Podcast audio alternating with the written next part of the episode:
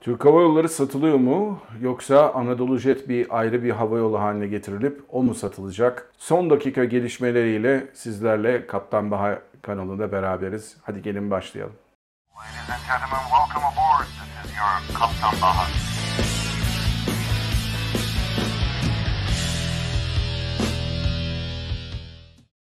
Herkese merhabalar arkadaşlar. Ben Kaptan Baha Bahadır Acuner. Sıra dışı bir Kaptan Baha yayınıyla bu sefer sizlerle birlikteyiz. Genellikle bu tür e, açıklamalar hep de böyle cuma günlerini bekler. Cuma günleri mesai bitimine yakın. Bugün hava sosyal medya aracılığıyla Twitter hesabından Türk Hava Yolları'ndan bir açıklama duyuruldu. Bu yapılan açıklamada Anadolu Jet markasıyla uçan bölümün yeni bir şirket kurulup Türk Hava Yolları'nın bünyesinde Ajet adı altında bir şirket kurulup bu şirkete devredileceği yönünde bir açıklamada bulunuldu. Bunun üzerine tabii bir sürü yorumlar yapıldı. Ee, hala da yapılmakta sosyal medyada. Aynı zamanda bana da çok fazla sorular geldi. Biliyorsunuz seçimden hemen sonra Türk Hava Yolları satılıyor diye bir söylenti çıkmıştı. Aslında bu söylentinin nereden çıktığı da belli değil. Aslı da astarı yok. Fakat Anadolu Jet'in ayrı bir şirket olarak yapılanması belki de ileride tıpkı zamanında düşünüldüğü gibi Turkish Cargo'nun, Türk Hava Yolları'nın kargo bölümünün ayrılıp ayrı bir şirket haline getirilmesi konusunu da gündeme getirdi. Şimdi Anadolu Jet'in özelliklerinden bahsedelim biraz. Anadolu Jet aslında Türk Hava Yolları'nın aynı uçuş sertifikası altında yani buna AOC, Air Operator Certificate deniyor İngilizce. Aynı AOC'si altında çalışan bir firma, bir marka aslında. Anadolu Jet ayrı bir hava yolu değil. Anadolu Jet aslında yıllardır, kurulduğu yıldan bu yana Türk Hava Yolları'nın bir takım düşük maliyetli ve düşük ücret talep eden yolcularının ihtiyacını karşılayan bir hava yolu olarak ortaya çıktı. İlk kuruluş tarihi 23 Nisan 2008. İlk yaptıkları şey Türk Hava Yolları'ndan birazcık yaşını almış 737-800'lerle operasyona başlamak oldu. 737-800'ler Türk Hava Yolları'ndan Anadolu Jet'e geçerken konfigürasyon değişikliğine uğramadılar. Bunlarda aynı zamanda business class koltukları da vardı. Fakat aslında Anadolu Jet'in taşımak istediği yolcu sadece ve sadece ekonomide uçmak isteyen yolculardı. İlk olarak yan, yanılmıyorsam 20 kadar hatta e, seferlere başladılar.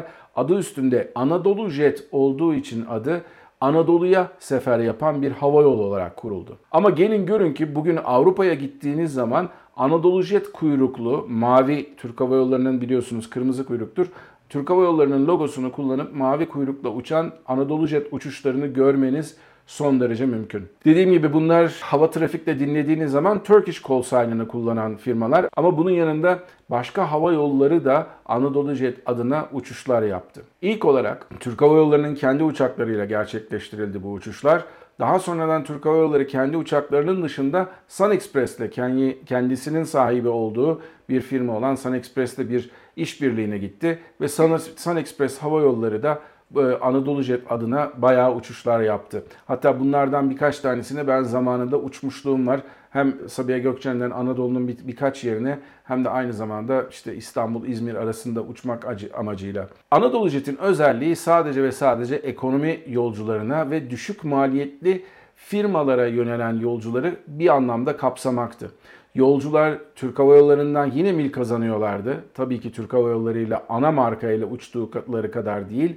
Ama en azından bu yolcuların tamamıyla Türk Hava Yolları bünyesi dışına kaçışını önlemek amacıyla yapılan bir hava yoluydu bu. Hem aynı zamanda daha çok yolcuya tabana yaymak, uçuşları daha çok yolcuya satabilmek hem de insanlara Pegasus yerine bir alternatif sunabilmekti Sabiha Gökçen'den yaptıkları uçuşlar açısından. Ben bundan birkaç ay kadar evvel bir video yapmıştım. Anadolu Jet'e niye garip uçaklar alınıyor diye. Hatta orada da anlatmıştım. Sayın Ahmet Bolat LinkedIn'den beni bloklamıştı. Bunun e, sonucunda ben onlara bir soru sorduğum zaman neden böyle değişik uçaklar alınıyor diye sorduğumda öyle görülüyor ki Anadolu Jet'in aslında düşük maliyetli hava yolları için bir olmazsa olmazı olan tek tip uçak filosundan bir şekilde uzaklaştığı görülüyor. Şu an Anadolu Jet'in filosunda 320 NEO uçakları var. 321 NEO uçakları var. 737'lerin MAX'lerinden gelenler var ve bir de uzun zamandır 737-800'lerle yapılan bir operasyon var. Bunların üzerine firmanın wet lease olarak kiraladıkları Avrupa'dan bir takım operatörlerden kiraladıkları uçaklar var ki bunlar yabancı kokpit ekipleri tarafından uçuruluyorlar. Bunlar da aynı zamanda hem yaz dönemindeki aşırı gelen talebi karşılamak amacıyla. Şimdi Anadolu Jet bu ayrı bir markaya ayrılacağı zaman ayrıntıları ne olacak bilmiyoruz. Ayrı bir şirket bünyesinde çalıştığı zaman orada çalışan insanlar Anadolu Jet'in elemanları mı olacaklar yoksa Türk Hava Yolları'nın elemanları olarak mı kalacaklar belli değil. Türk Hava Yolları'nın maliyetlerinden daha düşük bir şekilde bir maliyet yapısına kavuşmak için belki de buraya yeni alımlar yapılacak dediğim gibi Türk Hava Yolları Yönetim Kurulu'nun kafasında ne var bilinmiyor. Aslında baktığınız zaman havacılık tarihine ve hava yolları tarihine genellikle bu tür alt markalar son derece başarısız olmuşlar. Özellikle de size bu konuyu anlatırken Amerika'dan örnekler vermiştim. Delta işte ucuz maliyetli hava yollarla baş etmek amacıyla önce 1990'ların başında Delta Express'i kurmuştu. Boeing 737-200'lerle.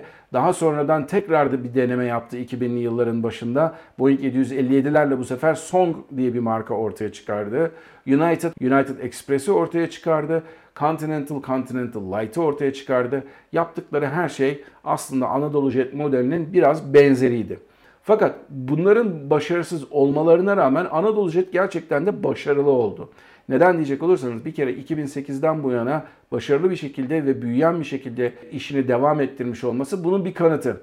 Fakat Türk Hava Yolları halka açık bir şirket olarak bir takım finansal performanslarını her zaman açıklasa da bir takım tabi ayrıntılı bilgileri elde etmek mümkün değil. Anadolu Jet'in kendisi açısından ne tür bir maliyet yapısına ve karlılık yapısına sahip olduğunu görebilmek açısından.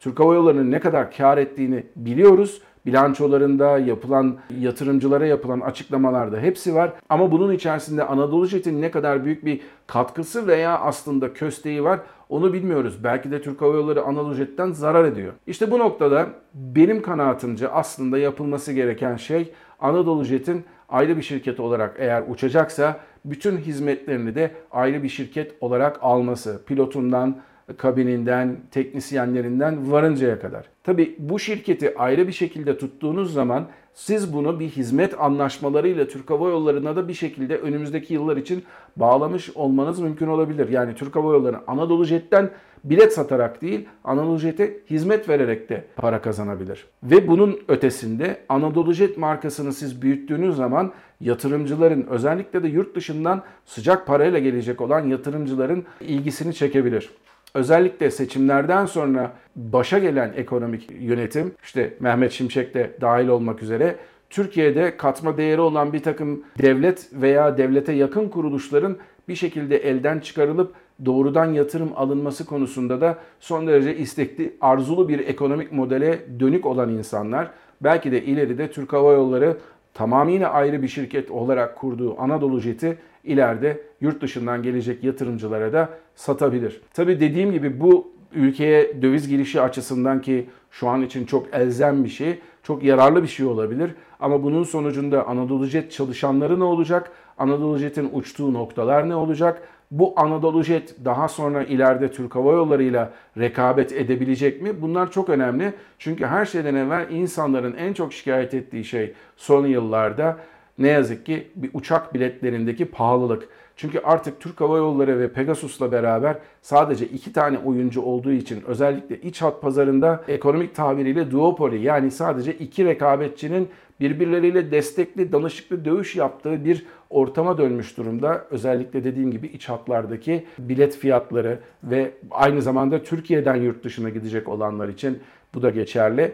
Bunun üzerine üçüncü bir oyuncu gelip ortalığı birazcık da kızıştırabilir mi? Onu ileride göreceğiz. Ama benim tahminim Anadolu Jet'in ileride mutlaka ve mutlaka bir şekilde hem ayrıldıktan sonra Türk Hava Yolları bünyesinden ayrılıp gerek Türk Hava Yolları'na olabilir bu direkt yatırım gerekse de doğrudan Türkiye Cumhuriyeti Devleti üzerine olarak yapılabilir.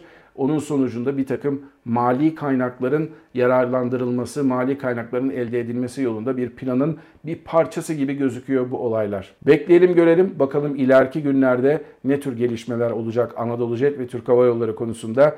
Tabii ki bunları en yakinen yine ben takip edeceğim. bambaşka bir Kaptan Baha yayınında da sizlere ayrıntısıyla anlatmayı planlıyorum. Şimdilik bu özel yayından ayrılıyorum. Hafta sonu Türkiye'de gelişmiş olan ilginç bir uçak kazasıyla sizlerle beraber olacağız. Hoşçakalın. Görüşmek üzere.